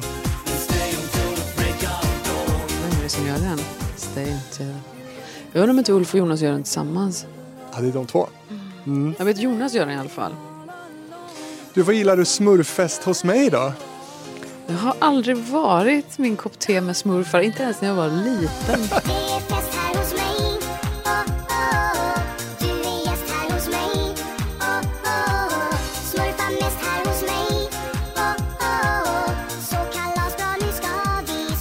Oh. Jag förstod aldrig grejen med blå grejer med vita mössor. För att den här låten blir ju otroligt stor även som smurfhit. Ja, Vad gillar du det? Du, det låter inte som att du blev så, är så förtjust i det. jag, alltså jag har missat hela 90-talet. F- Folk frågar så här, men vad tyckte du om Glenn Skilling i manegen? Vem sa du? Och var var han någonstans? Jag kan inte programmen. Så att jag kan liksom inte, med Smurfhits var ju någonting som var i Sverige va? Ja, ja precis. Och Jag jag tror att det det. gjordes i Ja, Norden alltså- faktiskt. Liksom hela Ja, Norden. precis. Och vi var ju aldrig hemma. Vi var ju aldrig hemma. Och då var man ju så här, då kunde man ju inte se vad folk kollar på tv i Sverige liksom. Nätet fanns ju inte på det sättet alls då liksom. Utan det, jag missade hela 90-talet. Det är så många så här anekdoter och du vet, ja men när Robert Gustafsson, så här, vem är det? Men har du tagit igen det då eller? Vet du Eh, Robert nej. Gustafsson är? Ja, nu vet jag. ja, nu vet jag. Men, eh, men liksom hela den här, hela det. Jag vet att vi lyssnade på Hassan ganska mycket Mm. efteråt och tyckte det var jättekul. Men det var liksom ingen annan som tyckte det för de hade redan lyssnat på Hassan. Men det är jätteroligt. Men kan du sakna den här tiden idag då? Den här kringflackande tiden. Aldrig vara hemma, ständigt på turné, fans, Ja. intervjuer, konserter. Jag gör ju det nu. Så jag har ju liksom vissa bitar på året och jag är ute precis så. Ehm, och jobbar jättemycket och Över hela världen. har varit... eh, För något år sedan så var jag precis i alla världsdelar liksom. Man bara, men äh, vänta nu. Vad är klockan? Jag vet inte riktigt. Den är lite allt möjligt. Det sliter ganska mycket nu när man är lite äldre. Då funkar det ganska bra. Ehm, men eh, ingenting jag saknar, nej. Men du har vaknat upp i städer där du inte vetat var du har varit och så? Nej. Nej, du har haft bra koll ändå. Nej men däremot har jag inte alltid dratt för när man ska gå och lägga sig på kvällen. Om man är inne i ett hotellrum och kommer in i ett hotellrum som ett nytt hotellrum och de har dragit för gardinerna. Då har jag inte alltid öppnat och kollat utsikten. Nej. Jag satt på CNN, för CNN såg man i hela världen. Jag fick det som tips från, eh, om det var Madonna eller någon som var, sätt alltid på den tvn. Så du har samma bild du möter så dra för gardinerna. För då är du i hotellrumslandet liksom. Inte för att hon satt och gjorde mig, gav mig så privata tips, det var inte det. Men jag vet att hon berättade liksom, hon läste böcker också. Så jag hade alltid en stor kameraväska jag gick runt med med olika litteratur liksom. För att ibland vill man läsa en sån här riktigt skitdålig Harlekin-roman och ibland vill man läsa något otroligt djupt teologiskt lodande och ibland vill man ha ja, något spännande liksom. Och då gäller det att ha olika böcker liksom. Var Bibeln med? Den var alltid med. Det blev lite fnasigt till slut. Jag spillde kaffe och... Helig skrift, Jenny. Ja. Jo men den, den hade de ju inte alltid på... Det var alla möjliga grejer. Man hamnade så här... Eh, alla länder som man har varit i så är inte alltid liksom religionen varit samma som man själv har varit i. Om man säger så. Nej. får man ta med sig det. Men eh, berätta mötena med Madonna. Nej men jag har inte, alltså inte så liksom. Utan eh, jag har ju bara stått bredvid henne liksom och inte suttit och diskuterat eh, litteratur med henne direkt. Utan tycker hon har gjort vissa, alltså titta på henne hur man gjorde liksom. Om hon gör så, då kan jag göra det. Om hon inte ger sig där, då ska jag inte ge mig där. Om hon eh, strävar efter det, så ska jag sträva efter det. Alltså, då kan man tydligen det, ungefär så. Eh, för vem hade jag att kika på? Jag hade liksom ABBA, jag hade Marie. Ehm, Fredriksson. Ja, och jag fick liksom god hjälp. Eh, Marie och jag har inte haft den kontakten men jag fick faktiskt i början hjälp av eh, eh, just liksom hur man skulle tänka rent så här, gör så här, gå aldrig med på det där. Nej. Det var väldigt, väldigt bra. Så att jag har fått annan, annan mentors hjälp liksom. Eh, från vissa då. Och det har varit väldigt, väldigt viktigt för mig. Men det blir inga strutbröst som Madonna. Liksom- Nej men det hon var lite, mer- hon körde ju den prylen. Hon drog ju av sig hela plagget liksom. Och jag bara kände, vet inte. Alltså det är ju verkligen inte jag. Så att, nej. Nej, då Men tittar hon- du mer på The Course där. Kan man säga. Du, ert tredje album kom De tog inte av sig 98. kläderna eller? Nej, de gjorde inte Nej, det. de inte heller. Nej, de var ju ganska präktiga. får va? fråga, jag har ingen aning. Nej. Jag lyssnar på musik. Ert tredje album kom 98 och hette Flowers, förutom i Japan och Kanada. Eh, Japan där det hette Cruel Summer. Och en låt som jag spelade galet mycket som programledare på Radio Sotenäs detta år, det var den här. We live in a free world. I whistle down the wind. Carry on smiling, and the world will smile with you. Albumet Flowers har sålt i ungefär 3 miljoner exemplar, merparten sålda i Europa och Asien. Och Life is a flower var en av hitlåtarna från det här eh, albumet. Eh, vad tycker du om den? Jag tycker jättemycket om Life is a flower. Jag tycker den har en bra poäng och eh, när jag gör mina shower nu så är det en av liksom, huvudbitarna. Att man glömmer inte av liksom. Att, ehm, för jag, jag vet, eh, när vi varit ute och gjort live så har jag liksom eh, gjort, översatt en dikt av Harry Martinsson. Eh, och där är liksom att om du, du har, om du har två slantar liksom, så köp bröd och blomma. Och det var våran pappas favoritdikt. Och han försvann liksom. Och så brukar jag göra det här att vårt liv ska fortsätta och tänk på det att du ska liksom ha brödet för din hälsa men du ska också lägga tid på det här njutbara liksom. Så den här blev ett väldigt central för mig och sen så fick man ju åka upp hit och det var liksom riktiga stråkar och Polarstudio och man spelade in den och ja, det var liksom härligt. Och, På tal om ABBA, ja. ja. Ja, jo. Ja, så det var jättehäftigt faktiskt att få lov att göra the real thing liksom. För ofta så hade vi vår studiogrej liksom. Nu, var det, nu började det flytta ut liksom i där jag egentligen är uppvuxen i live-kontexten och stråk. Jag är ju violinist liksom. Hur viktigt är studiomiljön? Sen har jag varit på, i Cheiron, Polar, Tuff nere i Göteborg. Alltså, hur viktig är själva inspelningsplatsen skulle du säga? Ja, inte så. Jag tänker på vad jag spelar in nu. Man slänger upp en mick och bara kör liksom. Så länge inte folk sitter och lyssnar och blir arga liksom, Ja. så är det toppen. Ehm, Det är lite annat idag. Ja, nej men det, man, är ju, man behöver ju inte. Ja. Man behöver ju inte en hel studio för att det ska låta bra idag. Utan du behöver ju tyst och så behöver du kunna liksom lägga dina egna effekter så småningom. Liksom. Och kunna ha fokus. Men då behövde man ju, det var ju liksom fortfarande så pass mycket akustiskt tänk liksom. Då. Men Life is a flower då, eh, i USA så släpptes inte just den låten eftersom skivbolaget där då, Arista, ansåg att den var för europeisk. Var den det? Det är ju en story i sig. Han tyckte att man kunde inte ha frasen whistle down the wind, berättade min bror för mig häromdagen. Så att um, man kan inte ha den frasen. Och bara, nej. jo men det handlar ju liksom så här carefree i England har man ju den frasen. Nej men det går inte, det förstår ni. Vi måste göra en annan text. Och han bara, nej, jo, nej, jo. Och så liksom, ja men vadå, vilken text då? Ja men den här. Ja men sjung in den då liksom. Det, ingen sån jätteprestige liksom. Precis, ni bytte text och jag tror att, eh, att eh, det kanske inte är så många som har hört den. Whenever you near me. Den är inte så dum.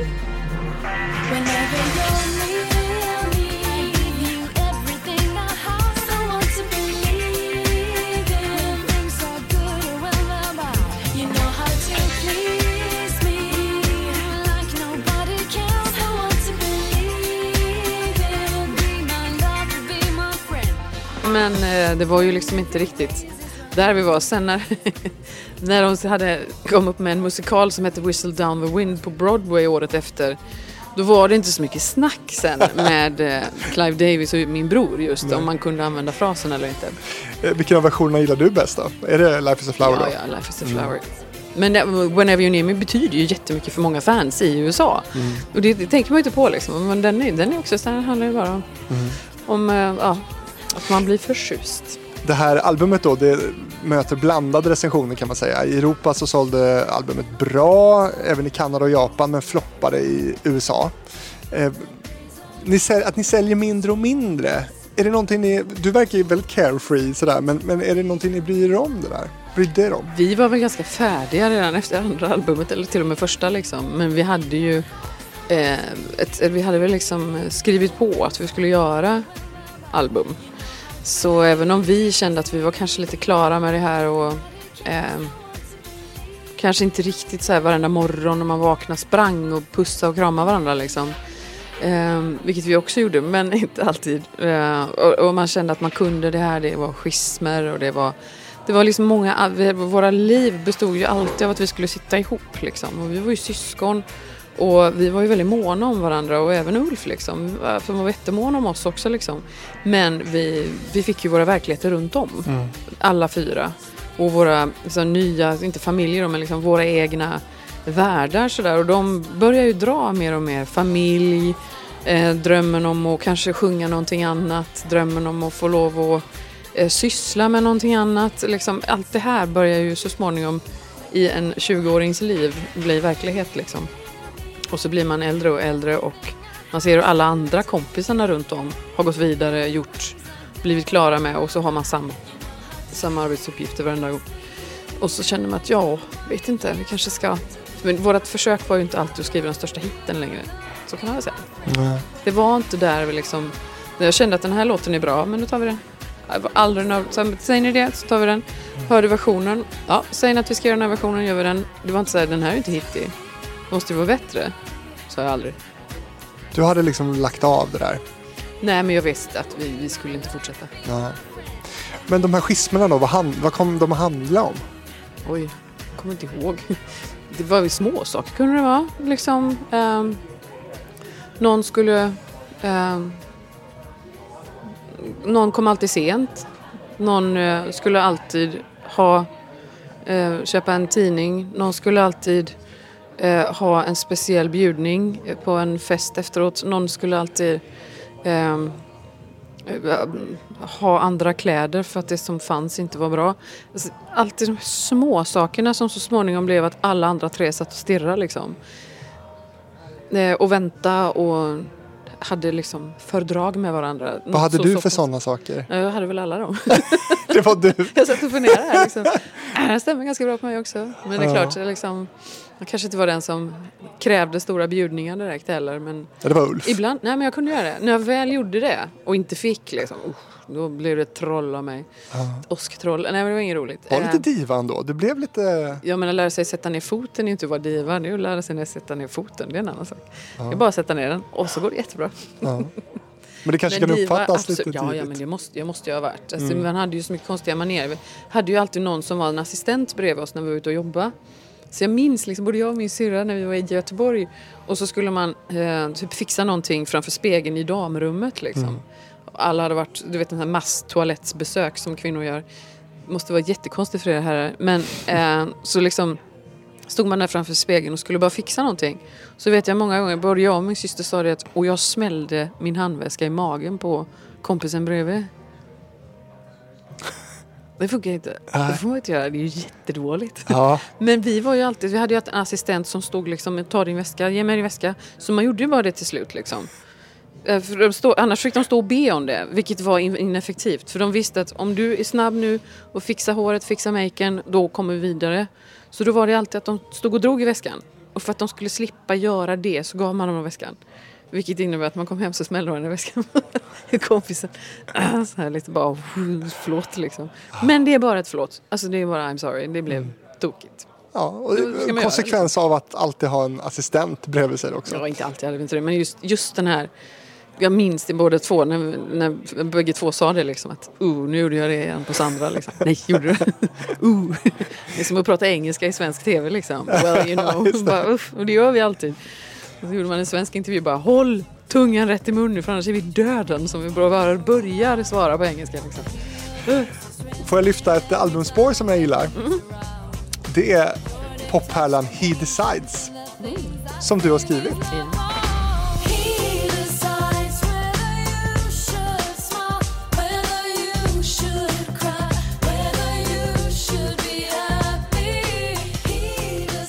He Decides var en, eh, Eh, just liksom, jag vet någon, någon gång när jag var ganska 15 eller någonting så var jag så fruktansvärt kär i en kille och tyckte det var så konstigt att det fanns liksom en det fanns en kraft i världen som fullständigt slog ut den när man blev kär i någon. Man blev så himla ologiskt. Han var inte kär i mig liksom. Så det var ju sån ödslande av energi, tid och tankekraft liksom.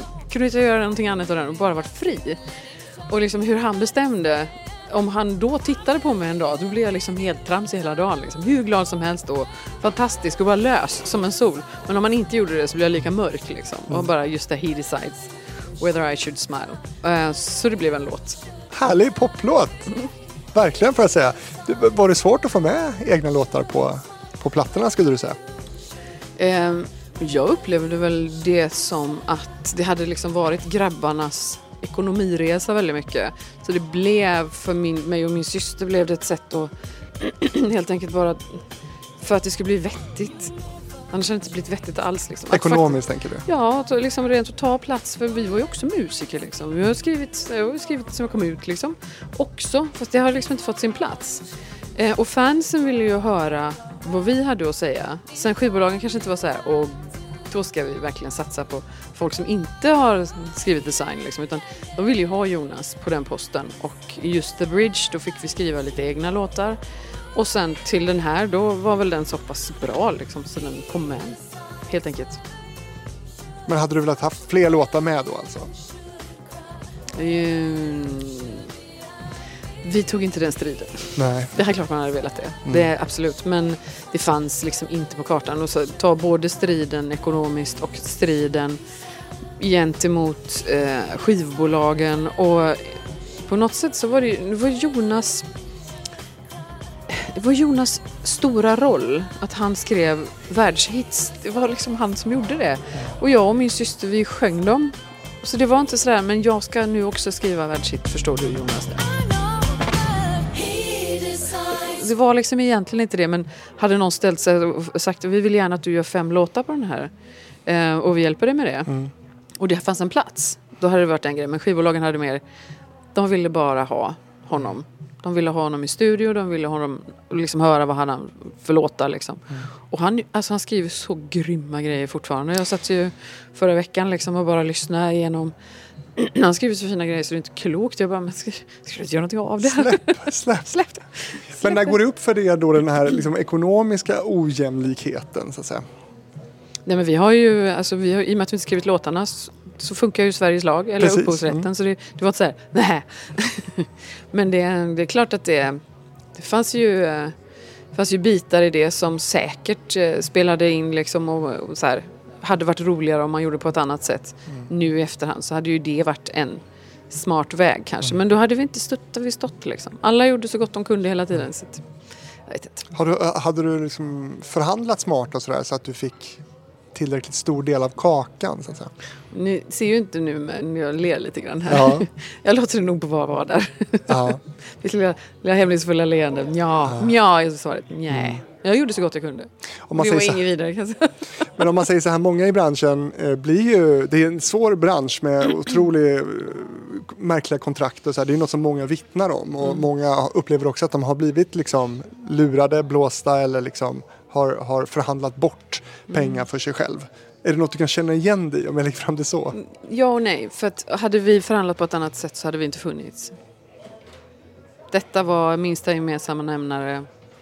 Det fanns liksom, när vi startade med gruppen så fanns det liksom en, en ojämnhet från början. Och eh, en, eh, ska man säga, det är egentligen inte så mycket mer att säga om det. Det, det blev som det blev och så gick vi vidare på det. Annars hade det inte blivit någonting. Nej. Så det var minsta gemensamma nämnare helt enkelt. Men du tycker det är orättvist? Jag har valt ganska starkt för mig själv att inte liksom känna att man ska bli bitter för saker som man ju faktiskt gjort så bra man kunnat.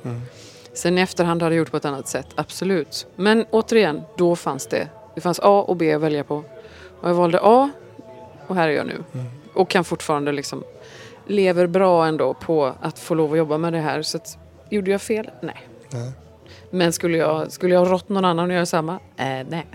Men det måste ju inte komma in en hel del pengar för de här första albumen, stora albumen. Men de har ju mycket synk, alltså de snurrar ju runt liksom. Musiken lever ju fortfarande. Ja, Ehm, så det gör det ju. Men jag har ju fortfarande inte skrivit dem så att jag vet inte riktigt vad jag ska säga där. Nej. Det är jätteroligt för alla andra. som har skrivit dem. Eller producerat dem. Ja. Eller liksom sådär. Ja. Ehm, men vi som sjöng dem, vi får åka runt och sjunga själva. Och då det gör bra. Ja, det Och det ska vi återkomma till. Men först bara ert fjärde album, Da Capo, som släppts 2002. Eh, här är en av de låtar som eh, du själv var med och skrev och som gick bäst också.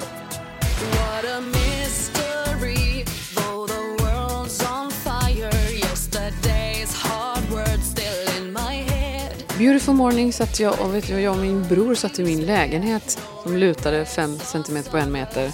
Snett var det. Eh, och så satt vi liksom och så ljuset sken in och så skulle vi skriva en låt.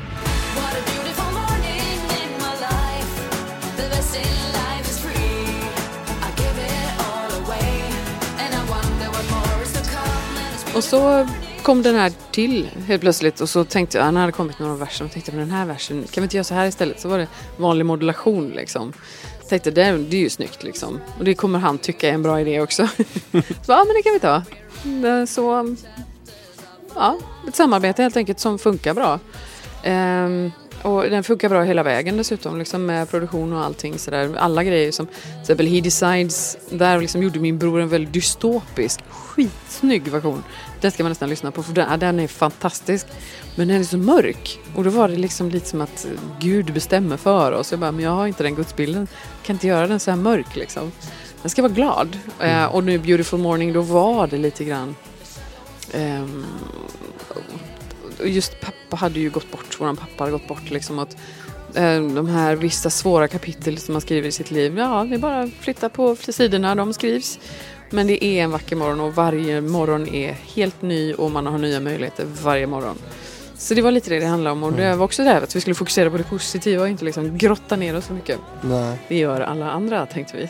ja, men det är en fin låt. Eh, Men ska vi säga någonting om utvecklingen då? eh, Från 90-tal in i 2000-tal. Det, det känns som att det är, ganska, det är väldigt stor skillnad på, på musiken. Från design till always have, always will. Liksom, Ja. med, liksom nästan eh, ja, Supremes merchat med dansband Absolut. nästan. Alltså vad gillade du den här musikaliska utvecklingen? Jag var ju, alltså shuffle är kanske inte riktigt min kopp te. Jag har gjort mycket shuffle i gruppen. Men när jag har gjort grejer privat så är det inte shuffle. Den, den väljer jag bort. Då, eh, då har jag liksom, tycker jag saker, det finns andra beats som jag tycker är häftigare eller andra stuk liksom. Ehm, och dessutom har jag fått min beskärda del av både Donny och Cecilia och alla de här låtarna jag har sjungit. Men de är, de är fantastiska. Always How Always Live Will också blev ju tror att det var så trängdes i toppen på Christmas number four i England. Och blev liksom ganska stor där egentligen. Så att det det var väldigt häftigt att få lov att komma liksom andra vägen in och så få lov att göra någonting helt annat. Men vad man måste komma ihåg är att Ace of Base var ett sound som alla kopierade. Så det gick inte att göra Ace of Base för Ace of Base. Ace of Base var tvungen att göra någonting annat. Så då, var, då fanns det liksom, det fanns rak pop, det fanns eh, vi kunde gå till det mer souliga hållet och så kunde man gå till typ den här shuffle-varianten. Det var någonting vi provade. August 21 också. Så. Mm, just det. Det blev några stycken. Mm. Inte riktigt, shuffle är inte min grej. Nej. Nej. Eh, Och sen hoppar Malin av. Ja. När de Sades det? Nej men hon eh, ville ju inte resa. Eller kunde ju inte resa på samma sätt. Och kunde liksom inte ansvara för att bära den biten. ehm, och, och liksom ville väl mindre och mindre göra det här. Samtidigt så hade vi våra kontrakt kvar. Så då, då fick vi liksom ehm, vi fick liksom byta. Och det var liksom, ska Jonas ta en mer framträdande roll? Eller Ulf? Och liksom live utåt liksom, eller vad gör vi? Eller ska vi liksom lägga ner? Ja, vad händer då? Ja, det gick inte. Nej. Kontraktsmässigt gick inte det liksom. Nej, okej. Ehm, Ja, ni så- var fast i kontrakt vi var där. fast, ja, precis. Och så hur gör man det på ett smart sätt som inte, som inte någon får illa av? Ehm, och då så bara såg jag liksom hur folk tittar på mig så här, men du får nog steppa fram lite här. Jag sa, det kommer inte jag fixa. Jag kan inte ta det själv liksom. Det är ingen som vill ha mig där. De vill ha oss två. Det är ingen som vill ha mig själv där. Absolut inte liksom. Ehm, så bara förstod jag att jag kommer inte vilja ha Ulf eller Jonas där. De kommer inte kunna ta den rollen heller liksom. Så bara, okej, take one for the team. Vi tar en för laget här. Och så sa jag, i så fall vill jag ha fullständig musikalisk utbildning. Jag vill ha en, eh, jag ska ha en eh, gedigen utbildning. Jag ska ha någon som hjälper mig med det här. Och så ska jag liksom ja, förkovra mig i alla grejer för att kunna stå på benen. Och så hittade de eh, Sanna Hultén här i Stockholm. Gick bort för ett tag sedan tyvärr. Ehm, men eh, som hjälpte mig jättemycket med att jobba med Robin bland annat också. Jobbar liksom med självförtroende, jobbar upp mig som sångerska eh, även när man inte riktigt var där. Alltså man vågade inte riktigt så jobbar hon med att man skulle våga i alla fall. Mm. Och också ställer frågorna varför sjunger man? Och så, svåra frågor liksom. Och bara jo, för att man vill göra något bra för någon annan. Och det är en gåva man har fått och så ger man den vidare. Det vill jag göra liksom. Det kan jag hjälpa dig med, så. För, för 2007 då genomför ni konserter igen i både Europa och Asien som trio då. Eh, Ja, det var 2005 faktiskt. I, eh, vi fick en fråga från eh, Night of the Proms. Där Ja. kom det. Ja, just det. Night of the Proms eh, där vi liksom gjorde med en symfoniorkester. Och det var något vi inte hade provat på. Och då ville Malin inte åka med. Men hon sa, kan ju ni göra det liksom. Ja. Så det var där tanken kom att ja, men det kanske finns någonting ändå. Och det, det pratades om att ni höll på att göra någon, någon femte album där också. Ja, vi eh, började tillsammans när vi var ute och reste och jobbade ihop där. Så började vi skriva, eller började idén att vi skulle göra musik också. Ehm, så att den, den idén fanns i och med att vi var ute och, giggade hela tiden. Liksom. Men 2007 till 2009 åkte vi runt och gjorde liksom lite olika turnéer. Ganska tungrot, ganska mycket folk, mycket musiker, mycket dansare, sångare på scen liksom. Hela det där eh, var väldigt viktigt att man skulle få på rätt sätt då. Eh, och eh, var väldigt mycket folk, kostade mycket eh, men var skitkul att träffa fans och vara ute och göra. Det var jättekul. Men det blev också väldigt tydligt att vi var inte riktigt redo för ett samarbete igen. Det blev ganska tydligt för att det var liksom, men då gör vi på det här sättet. Nej, jag vill göra på det här sättet. Ja, fast vi, det funkar att göra på det här sättet. Så är det tredje sätt liksom. Och så bara, men nej. Så det slutade med att de gjorde ett album med två andra tjejer och jag gjorde ett eget album. Fast initialt var det tanken att det skulle bli ett album för oss tre. Men det fanns, det fanns inte liksom, det fanns ingen marknad för det. Men det här med att de tar in två nya sångerskor i Ace of Base, hur var det? Ja, det var väl, just Ace of Base var det väl konstigt för att jag och Malin var ju sångerskor i Ace of Base. Eh, För du har aldrig blev- slutat egentligen. Nej, jag har inte slutat. Men det har inte Malin heller. Hon har inte sagt nu slutar jag. Så det är inte det liksom. Vi är ju, det legacyt, det är ju vi fyra. Och sen så kom ju Ju- Julia, tror hon heter, kom med som, som en som sjöng liksom runt när inte jag kunde vara på plats och sjunga in. Och då var det så här, men jag kan inte, för, för jag ska vara med och skriva i sådana fall. Det var ju liksom en av idéerna liksom. Att jag skulle vara med och så fick jag inte vara med och så tänkte jag nej nu blir det sådär igen. så här. Äh, ja, nu, nu blir det liksom att ja, men jag förstår vad de menar. Jag var inte på plats och då gjorde de en grej. Men det var inte avtalat så. Eh, så här, och så blev det liksom skruvades på allting och jag bara stod i slutet att eh, sa att jag har skrivit massa låtar här nu tillsammans med mitt team. Eh, de som bland annat sen blev det finns ju en otroligt bra band här i Stockholm som heter Dirty Loops. Och liksom hela det gänget var ju liksom det, mi- mitt musikaliska samarbetsband. Liksom. Eller det, det fenomenet. Det var så hur bra som helst. Lite annorlunda, lite så här eh, stack åt något annat håll. Men det var ju liksom, i det gänget jobbade ju jag hög nivå musikaliskt liksom, tyckte jag. Jag själv liksom var ganska kass liksom, jämfört med dem. Men det var roligt, jag tycker alltid det är roligt att vara med folk som är mycket duktigare för att utvecklas man. Eh, och så på något sätt så skulle jag ner i den här källaren någonstans och försöka sjunga in någonting som någon annan hade gjort. Och jag vill ju inte ersätta Malin, det hade jag sagt, jag kommer aldrig ersätta henne. Och det hade vi sagt allihop, det ska vi inte göra. Och så ville alla skivbolagen det. Och då ställdes ju Jonas och Ulf inför ett ganska svårt val. Vad ska de gå vidare med då när de har sagt det här ska vi göra och Jenny kommer inte? Så det blev en lösning. Det var ingen bra lösning men det blev en lösning på problemet. Och de fick försöka. Och de eh, hade väl... De Och det har väl inte gått va? De, de hade väl en ganska stark uppförsbacke tror jag då. Det blir ju liksom väldigt märkligt. Men Eh. finns Ace of Base idag? Nej. Nej, vi finns i det förgångna. Mm. Så är det. Vi finns i det som var förut. Och eh, det är eh, det starka och det stora och det som vi är väldigt, väldigt stolta över. Att vi som, red oss igenom alla strider och sånt där. Eh, sen att det blev liksom knoppa av och alla ville göra olika saker. Det gör vi ju nu. Det är jättebra. Min bror skriver kanonlåtar.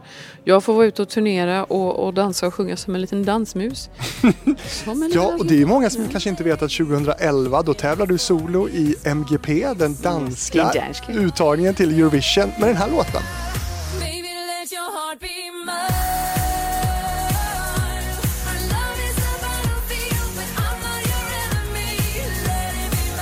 Hur hamnade du där? Nej, det finns många historier på det. Jag hade ju en tät dialog med, med både Warner Chappell hela tiden då när Ace of Base skulle komma ut med nytt material och det liksom inte riktigt funkar med Jonas och Ulf där. Så hade vi liksom tät dialog hela tiden hur vi skulle göra. Ehm, eh, och jag vill ju som sagt inte ersätta Malin utan jag vill ju i så fall antingen gör man själv eller så gör vi, jag och Jonas och Ulf och så liksom gick de vidare och då tänkte jag att okej vad gör vi då? Ehm, och då kom den här möjligheten att jag kunde få lov att göra Melodifestivalen. Så då, I Danmark. ja, och då hade jag ju släppt en låt som hette Here I am som, som första singel själv då liksom. Och den ville de ha i Melodifestivalen i Sverige.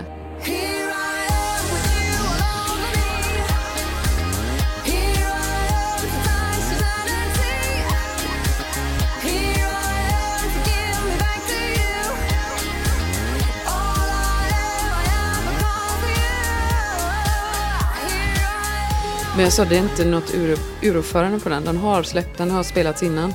Och de bara nej, är du säker? Ja, jag är säker. Så du skulle ha tävlat i svenska Melodifestivalen om den inte hade släppts så? Jo, men jag fick massa skojiga låtar som förslag. Eh, Vilka då? Fick en, en låt som heter Euphoria fick jag som förslag. Och jag tittade på dem och sa den här kommer vinna hela Grand Prix. Men jag kan inte göra den som tvåbarnsmor. Ni ska ha någon annan. Ni ska ha hon som hade röda fransar, hon Loreen. Det var du som föreslog Loreen. Jag föreslog Loreen. Jag tyckte det var en jättebra idé.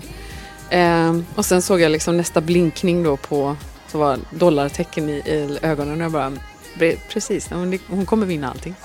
Det här är en svinbra låt men jag ska inte göra det, det kommer bli superkonstigt om jag står liksom och svajar. För de sa det här är en konceptsång liksom. Men, men Let Your Heart Be Mine, var den aldrig inskickad till svenska Melodifestivalen då? Som tävlade i Danmark? Nej, nej. Den skrev jag tillsammans med Jeppe Federspiel. Eh, eller skrev, det var inte jag som skrev den. Eh, Thomas Gesson skrev den. Jeppe Federspiel hade gjort den här eh, Natteraun, Natteraun och jag älskar... Rasmus? Seback. Ja, oh, den är, det är fortfarande svinbra låt. Ja. Och sen jag bara fick veta att jag skulle jobba med honom och bara ja, ja, ja, ja, ja, jag är med, jag är med.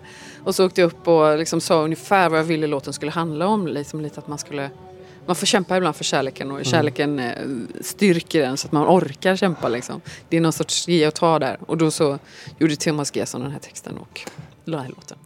Påminner om ett sound man känner igen tycker jag. Dabas till exempel. Ja, jag Nej, har ingen koll på dem. nej okej. Nej. Men lite, lite dabassigt. Eh, Men du har inte stängt dörren för svenska Melodifestivalen då, eller?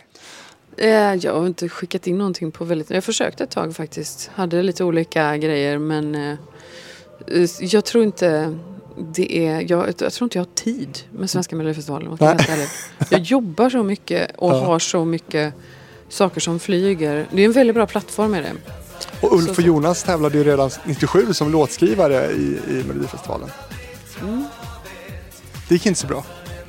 Jag, jag vet inte bara vad Jonas va? Ja, det kanske det var. Det Ja. kanske bara var Jonas. Ja. Men den var en Det är bra låt. Av, men kom den typ låten sist är en av de bästa låtarna vi har skrivit. Nattens änglar. Ja, för den, eh, den hette Wheel of Fortune från början. Den är så snygg.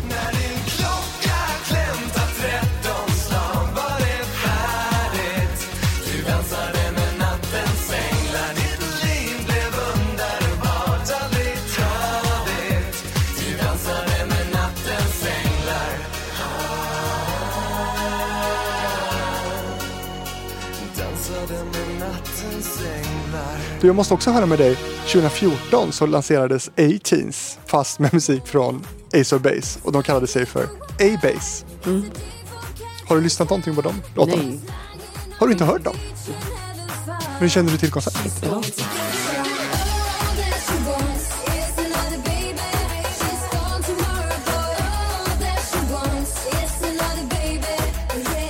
Gjorde jag 2014? Då var jag knappt hemma. Alltså, jag, jag jobbar inte i Sverige. Så jag har liksom inte sådär, jag har inte nosen nere i vad som händer. Men däremot vet jag att de åkte någon annanstans. De åkte lite utanför Sveriges gränser också. Så då vet jag att jag fick någon så här, och vad tycker du om dem? Och så bara, jag har inte hört dem. För det är bara lycka till. Liksom, Men har det inte nått dig tänker jag ändå? Det är ändå Ace of Base eh, spin-off liksom. Ja, men däremot har jag fått tusen och åter tusen mörka eller ljusa tjejer som kommer fram till mig och säger när jag var liten då lekte jag dig. Åh! Och jag lekte Frida när jag var liten i ABBA. Så att det har jag fått jättemycket. Sen tror jag jag träffat några av de här tjejerna efteråt. Mm. Och sagt liksom, men det här gjorde vi och det var så roligt. Och jag bara, mm, härligt. Jag, jag, jag träffade dem någon tror jag. Men jag fick liksom inte sådär, jag vet inte, jag vet, just nu när vi sitter här och ska prata om hitlåtens historia. Liksom, Ja. eh, just vad de gjorde, jag har faktiskt ingen koll på det. Däremot har jag säkert hört det liksom. Men jag tror inte det var någonting som jag så här, ehm, som fastnade så. Ehm, och jag vet att jag, jag bara önskar dem lycka till. Det var något tv-program. Jag bara visst, det är ju jättekul. Liksom. Ja. Kör liksom. Men du, var framåt nu. Eh, du har, när vi sitter här i eh, december eh, så har du släppt eh, Open and Alive, Ja. ny singel. Vad, vad, vad händer för dig framåt? Vi filmas här för en dokumentär som ska göras. Ja, det är en det är en god stund i livet. Jag kan välja lite vad jag vill göra och eh, har liksom fullt upp med att göra eh, Jenny från Isabase. I olika världsdelar och på olika koncept och åka runt och träffa jättemycket människor och få ut musiken och få lov att träffa folk liksom. I det här har alltid varit, när jag har gjort det här, så har jag haft mitt egen, egen platta i botten. Så jag har alltid gjort egna låtar också.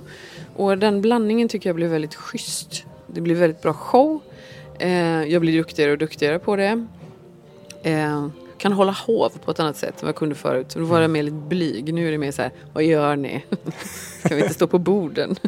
Det verkar väl inte tråkigt att bara sitta på stolarna. Och så ställer sig folk på borden och så blir det jätteroligt.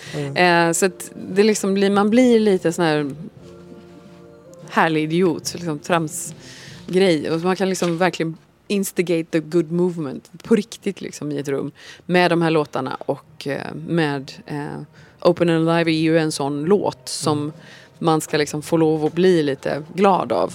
Och av vanliga fall brukar jag tänka att låtar i sig handlar om att liksom när man gör en låt själv så är det någonting man gör och så är det för andra. Men den här låten har jag faktiskt lyssnat på själv och blivit riktigt glad några gånger när jag tyckte att äh, det här funkar inte. Så bara, äh, men för, den går nog ganska bra ändå. Går att dansa på borden till också. Går den alltså på bordet? Eh, men, men vad är luk- mest lukrativt för dig idag då? För, för att ha lämnat en, en internationell storkarriär, du står på egna ben, du har möjlighet att göra saker själv, du släpper egen musik idag. Eh, ditt bolag omsätter mellan 2-3 miljoner årligen på en anställd. Vad, vad, vad är mest lukrativt för dig idag? Ja, det är väl att åka runt och sjunga. Vad sjunger du helst? Eh, uh, Var? var. Eh, stor arena. Mm. Eh, långt gig. Där man får lov att prata med folk. Och sen liksom lägga in en grund av Vet du om hur bra du är? Och sjunga till den biten och känna att okej, jag kanske är lite för gammal. Jag kanske inte är snyggast på jorden. Jag kanske inte dansar bäst. Jag kanske inte sjunger bäst. Men jag har sagt något skitviktigt till den människan som jag stod framför idag. Det kan jag tänka mig att göra resten av mitt liv. Så. Jenny Berggren, fundera eh, en kort stund på vilken låt som gör dig lyckligast att sjunga. Så ska jag berätta till dig som lyssnar på det här att eh, vill du följa Hitfabriken då gör du det på Facebook och Instagram också. Och vill du komma i kontakt med mig då gör du det på fabrikspost@gmail.com. Betänketiden är slut. Beautiful life. Snyggt. En mycket bra låt. Det är en mycket bra låt. Jenny Berggren, tack så jättemycket för att jag fick träffa dig. Är det Tack någonting nu som jag borde ha frågat dig om som jag inte har frågat? Nej, det tror jag inte. Jag tror jag har frågat mig precis allt. Tack så mycket. Bra gjort.